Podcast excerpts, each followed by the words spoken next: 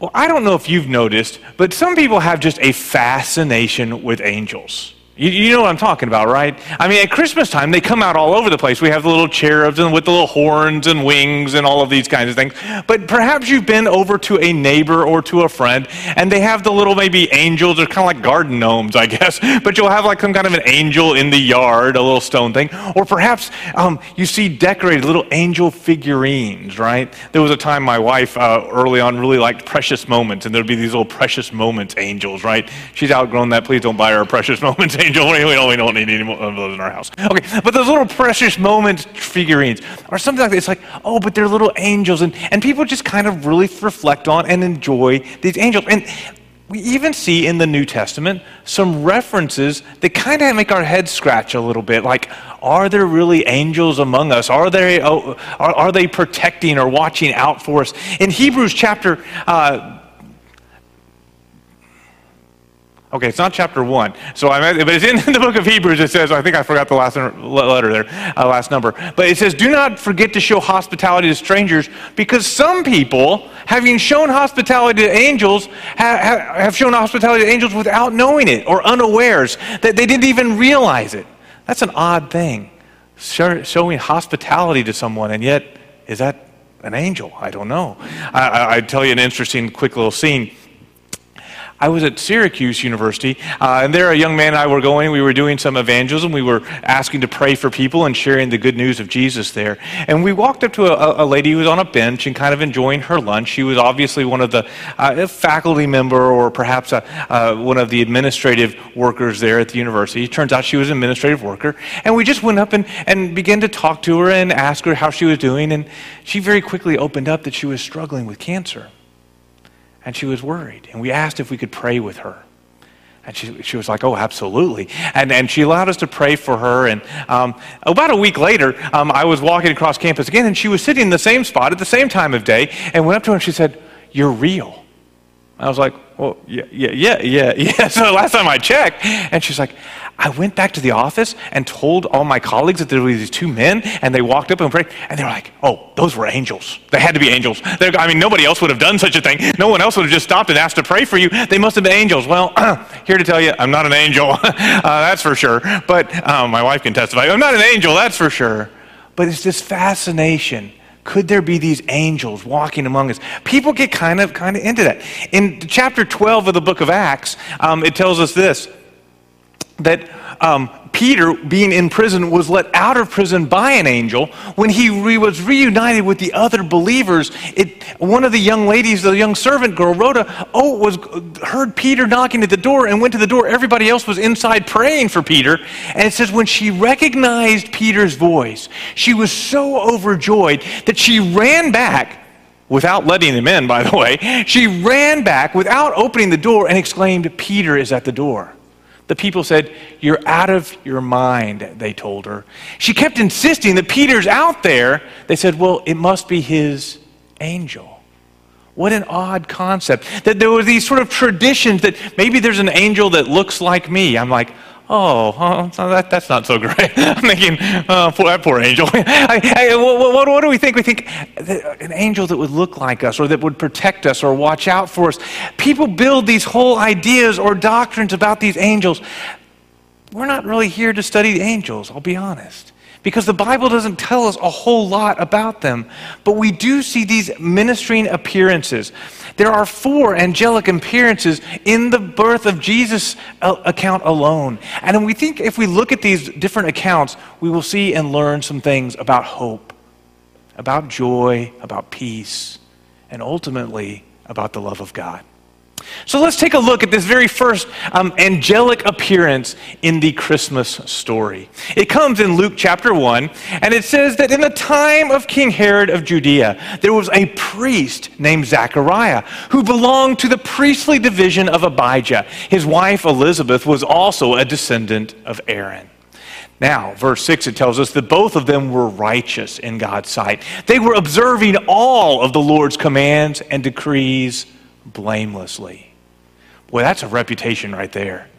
They observed all of God's laws, all of his decrees for a priest and for a, uh, this priestly descendant of Aaron, the wife. All of them, they were considered righteous. People saw them as people who honored God with their attitudes, with their actions, with who they were. These were righteous people. They were acting in accordance with God's law. It says blamelessly. Now, did they have sin? We know they did right? Everyone does. In fact, the Bible tells us in Romans 3:23 that everyone has sinned and fallen short of the glory of God. Nobody was perfect. But these this couple sought for their lives to honor God with their lives. Verse 7 we see the problem. It says, "But they were childless because Elizabeth was not able to conceive and they were both very old." Now, old is not a problem. old is a privilege. It is a blessing of God. Gray hair, we know all of that. I've, I've come to con- accept it. Um, uh, uh, but yet, when you're thinking about a child and we're thinking about a family, age does become a problem. And we know that people have often struggled with infertility. And, and, and, and, we know that people spend large amounts of time in prayer and in just sorrow and money on, on fertility clinics and other things not having a child. And that can often be a grieving point for many people um, that they're not having that experience that they've longed for, that holding their own child in their arms. And that can be kind of a moment of grief. And quite honestly, you get to a certain age and you're like, well, that, that maybe that's not even possible or available anymore. You know, as we think through life, it's not just about infertility. There are places that all of us have to confront hopelessness. There are places that we just don't think are going to get any better. There are places where we think, wow, is this going to end? Is this going to come? Is this suffering? Is this, is this situation? Or is this hope that is unrealized? I, I, I sort of lost that. Is this person ever going to come to Christ? Is this promise that I felt like God had given me ever going to be fulfilled? It may not be about childlessness, but it might be something in your life that you're saying, when? When is it my turn? When will I get what I think God has promised? When, when will I achieve and receive what I've hoped for? And sometimes, as the clock ticks by, as we get a little older, as we reach a certain stage in life, we start thinking, I don't know. I don't know. Is it ever going to come about? Zechariah and Elizabeth had reached that moment. Zechariah and, and Elizabeth had reached that moment. Now, I don't know what it is for you. I don't know what it is. I know it's my own heart, those struggles. They had reached that moment. Well, it says once, verse 8 when Zechariah's division was on duty. You see, each of the priestly groups, you'd spend one month on duty, and then you'd have often a couple months that you were back at your own home. But he, once when Zechariah's division, when his grouping was at the temple, when they were responsibility for, had responsibilities for the sacrifices and for lighting the candles in the temple, for placing the bread of presence, for doing all of the burning of incense, all of the things that the law required of God's temple, all of the things required for the worship. When it was Zechariah's turn, he was serving as priest before God. God, and he was chosen by Lot, according to the custom of the priesthood, to actually go into the temple, to go into the holy place. Not very many people got to go, and only the high priest got to go to the very back room, the Holy of Holies, and that only once a year. But into the holy place, different priests would go and they would light the, make sure the candles were lit, uh, refill the, the, the, places of oil, put the bread of presence out each day. And it was Zechariah's turn to go and to burn the incense there in the temple of the Lord. Now, this is something that as an older man, he had probably done many times, but he knew it was a privilege. He knew it was sacred, and he knew you need to do it at just the right way. You need to do it in just the appropriate fashion to honor God. And it says in verse 11 that right then the angel of the Lord appeared to him, standing at the right side of that altar of incense. And when Zechariah saw him, he was startled and gripped with fear. Notice that this righteous man, as he was performing a duty that maybe he had done many times before, as he was performing this sacred task, he knew that this was a holy moment. The, angel wasn't just showing up to chat. The angel wasn't just showing up to say, hey, you've got any prayer requests today? the angel wasn't just showing up for anybody. God's presence was being represented here by this angel. This was a holy moment, and this was a place that, quite honestly, was scary. What was the angel going to say? What was the angel going to do? He was startled. He was gripped with fear. No one else should be there. He knows this is sacred. But the angel said to him, Do not be afraid, Zechariah. Your prayer has been heard. Your wife Elizabeth will bear a son, and you're to call his name John. Okay, this. Uh, this hope that I've been praying for. I, do you ever have that prayer that you keep praying but you don't believe is going to ever be answered? I, I, mean, you've prayed for it a long time. Hey, Lord, please uh, intervene in my family. Lord, please, this, this thing that is not good in my life, would you take this away? God, would you please? Has there ever been that prayer that you've prayed over and over and over and over? And it's been day after day, week after week, month year after year, and you're like, Lord. And God answers. God says, Oh, oh, oh, yeah, that, that's going to be fulfilled. That's going to be fulfilled. Your wife, Elizabeth, she's going to have a son. And go ahead, I, I'm going to tell you, you're going to name him John. Can you imagine all that was flooding in? Well, it doesn't stop there. The angel keeps speaking. In that moment of shock, in that moment of awe, the angel keeps speaking and says, Oh, and by the way, this young boy, this, this John, this son of yours, he's going to be a joy and delight to you. Now you're thinking, Well, of course. Those of you who are parents might not say, of course. Wouldn't that be a great promise? You're going to have a child, and he's going to be a good one, right? Because um, some of them may be not as good. Uh, you're going to have a son, and he's actually going to be a joy and delight. His whole life is going to be a joy and del- okay, that's a promise right there. That's one that we should be praying for. He's going to be a joy and delight, and many will rejoice because of his birth, for he will be great in the sight of the Lord. He, he's never to take wine or other fermented drink, and he will be filled with the Holy Spirit even when he is born. Now, Zechariah was this priest. He knew the stories. He knew the Old Testament stories where many of these sort of births, we'll take a look at them here in a second, we'll see that there were these special births. And this idea of not drinking wine or fermented drink, even from birth, was the idea of being a Nazarite, being set apart from God. Um, Samson was one of those uh, in the Old Testament. He was told, that was the rule: don't let, cut his hair and don't let him drink any alcohol, and he's not supposed to touch anything dead. Those are the three things a Nazarite is not supposed to do. Here, John is being marked as one who would be chosen and used by God. What a promise! What a realization! All of the hopes. Finally, it says this in verse 16 and he will bring back many of the people of Israel to the Lord their God. He will bring back many people to the Lord their God. He will return people back from, from having gone away and lost their way and been apart from it. He's going to return many to the Lord their God. Verse 17. And he will go on before the Lord in the spirit and power of Elijah to turn hearts of parents to their children and the disobedient to the wisdom and righteousness and to make ready a people prepared for the Lord. This promise about John was not just that he was going to be a good son, not just that he would be a delight, not that just your hopes would be fulfilled, but God was going to use him in a significant way. Are there some of you who are here that you realize that God has also said that to you. Wait, to me? Oh, oh yeah. For those of you who are believers in Jesus Christ, we heard last Sunday that each of you is part of a body, that each of you is gifted, that each of you has been placed in a body of believers to serve and to give and to, right?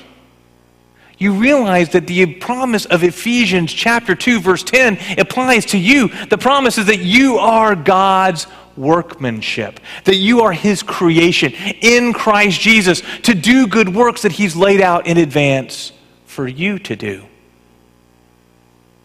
There's no one can, that can do the work that Alvin's supposed to do. There's no one else that's supposed to do the work that Vicky's supposed to do. There's no one else that's supposed to do the work Christine's supposed to do, or any one of us here, Don, Erica, all of us are part of God's people. We are His workmanship. He has created you, He has gifted you, He has called you, He has designed you to fit within a body of believers to do the work that He's laid out in advance for you to do. This promise to John is a promise to you to make ready the people of the Lord. Yeah, that's part of my job, but it's part of your job too. We work together as his body, as his people. We are called. If he has left you here to be in this place as a believer in Jesus Christ, it is not just to wait until his salvation, it is to do the work that he's called you to do. What an awesome task. These are echoed throughout the Old Testament. They're echoed. Look, here's a few examples. In Genesis chapter 18, angels appear, appear to Abraham about a son that would be born, an only son, Isaac. Now, there was actually another son, which is kind of crazy, but God keeps calling him the only son, the son of the promise, the son that God had promised Abraham when he was already 75 years old, when he was already old, and when he, once again, when he was 85. The child is not born until he's 100 years old. Oh, my goodness. God's gift, God's promise. The angels came and told him about this.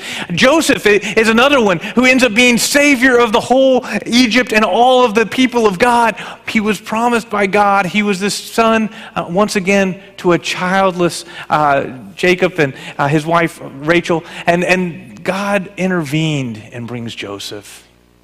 In Judges 13, we have this birth of Samson, uh, also foretold by the angels, also this Nazarite from birth that would rescue God's people.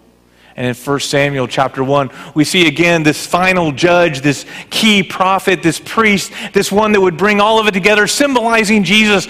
This Samuel was prof- promised again to a woman who had no children. The promise was finally realized. And oh, what a great day it was. You know, for us as believers, it's hard to hold on to, to this hope, but the God, God's angel brought this message of hope to the hopeless. It was a message that said, Look, it's a son who was born in verse 13.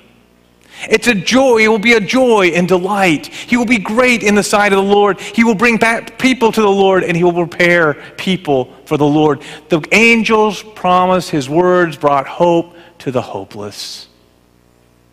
Now, it didn't take long for us to look around the world and start getting pretty hopeless.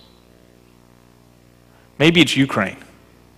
I mean, the, the generals are starting to say things like, oh, at least the American generals, uh, is this going to be a stalemate? Because, uh, yeah, the Ukrainians make a little progress, but there's a lot of territory and there's a lot of. Is it just going to bog down?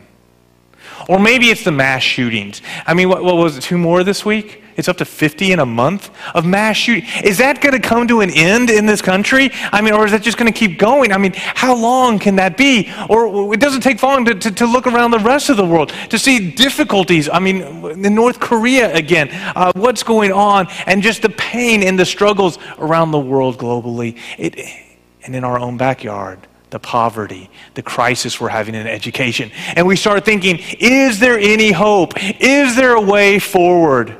We need to realize that God's promises always give an opportunity for hope. God's promises always provide an opportunity for hope because God never fails. His promises are always true. God always comes through. When God says something's going to happen, it's going to happen. When God makes a promise, He doesn't uh, go back on His word. And the Lord always fulfills His promises. I don't know if some of you like uh, some of those old C.S. Lewis books or the, Chronicles of Narnia, if you've seen those, or the, even the movies. And uh, I remember one scene where the evil witch person, she's got captured some of the young man in sin, uh, uh, and uh, Aslan, who is this symbol of Jesus, makes the promise that I will take his place. And the evil witch type lady says, Well, how can I know that your promises will be fulfilled? and, the, and the lion just sort of roars a little bit. This Aslan, this representative, just sort of roars with this.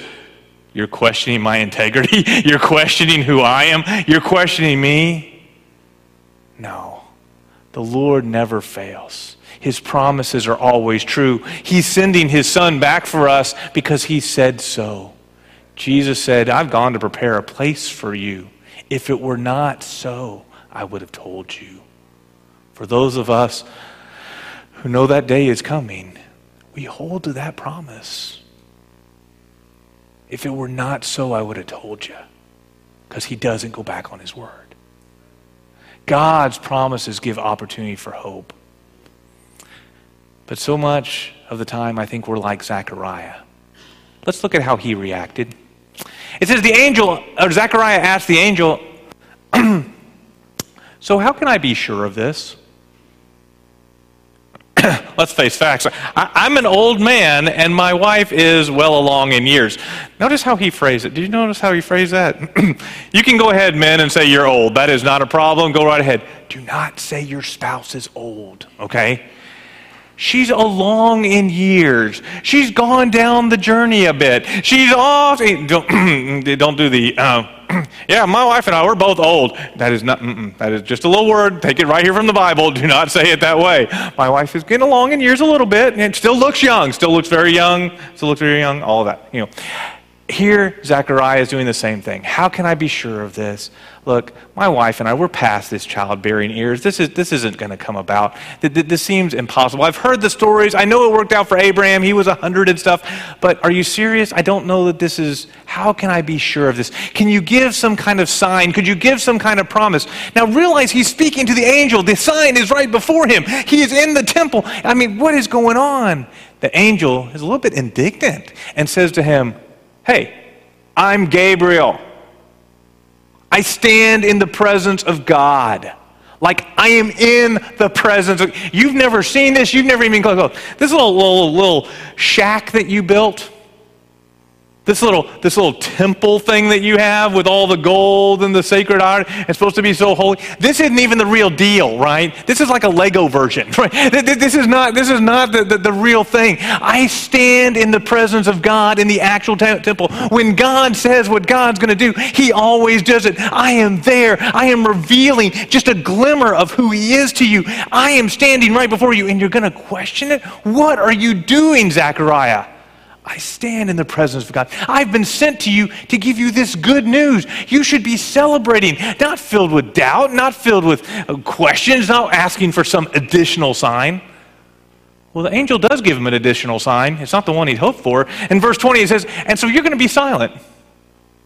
You can't say something nice. You can't say something positive. You can't say something full of hope then just don't say anything at all. I can hear my mom, if you can't say something nice, don't say anything at all, right? The angel pretty much kind of pulls this and says, all right, you want evidence? Shh. You're just going to zip it, buddy. And pretty much puts an end to his talk for a while and says, You're going to be silent and not able to speak until the day this happens because you didn't believe my words, which will come true in their proper time.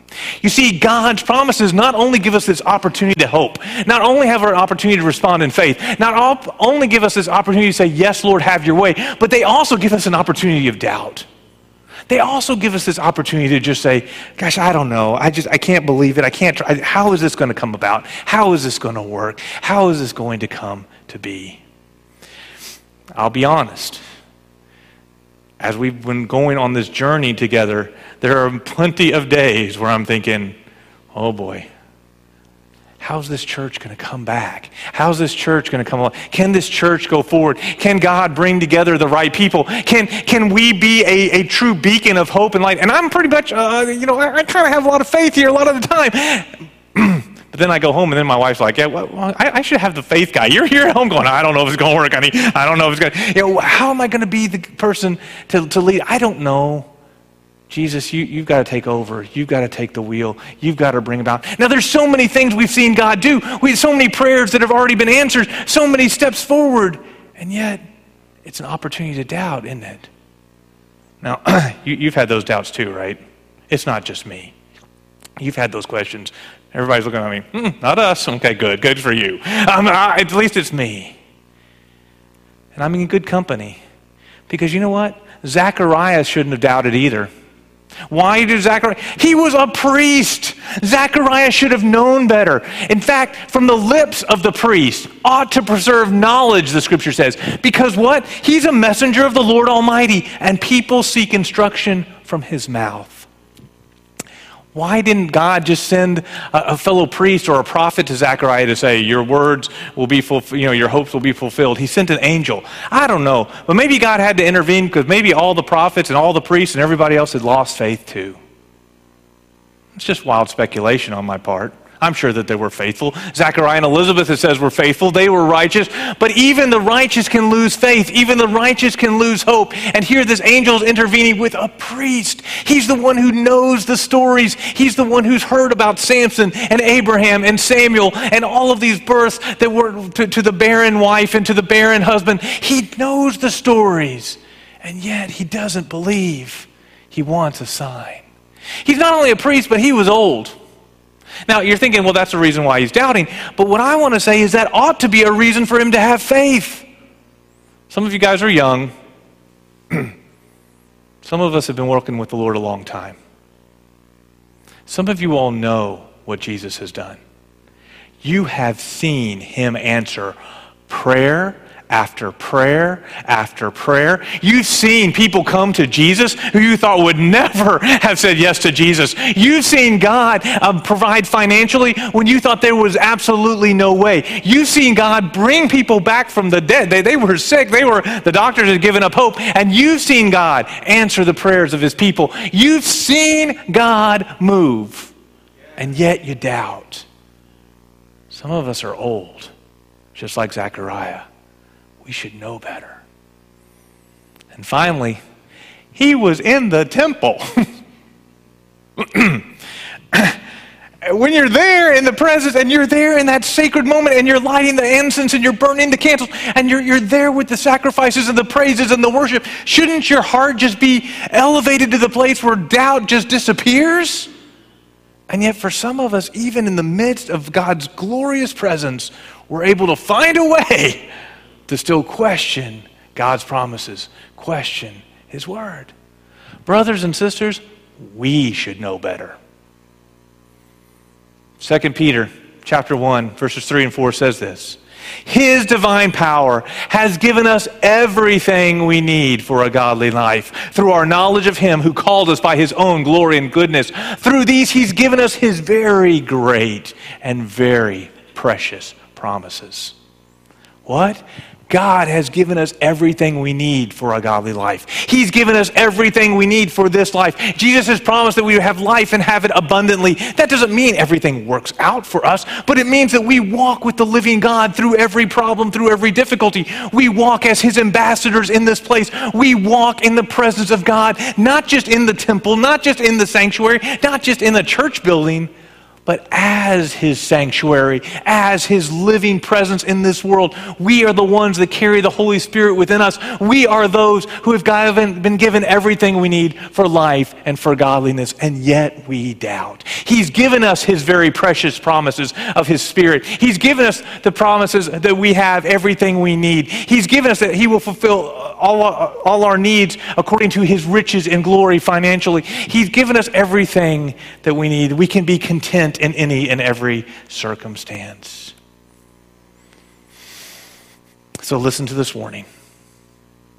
See to it, brothers, that none of you has a sinful and unbelieving heart that turns away from the living God.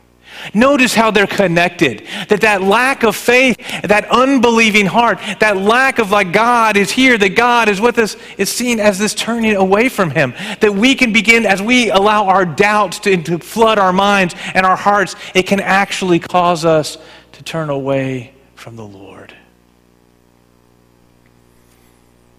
For you this morning, how are you responding?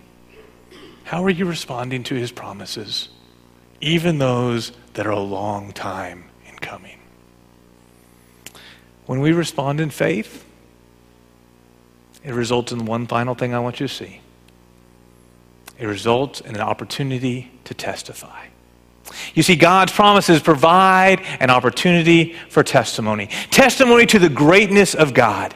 Here's what happens. Here's the end of the story. In verse 57, it says So when it was time for Elizabeth to have her baby, she gave birth to a son, and her neighbors and her relatives heard that the Lord had shown her great mercy. I mean, she's way too old to be having a kid, but woo, okay, Elizabeth, and she made it through, and the child is healthy, and they shared in her joy. Next verse, on the eighth day, when it came to circumcise the child, they were going to name him after his father, Zechariah. Going to call him Junior. But his mother spoke up and said, No, no, he's to be called John. They all kind of said, um, There's no one among your relatives who has that name. That's not a common name for your family. Don't you want to just name him after his dad? Zach Jr. Is, it will be great. Um, it'll be fine. And they made signs to the father to find out what he would like to name the child. That's another odd one to me. He wasn't deaf.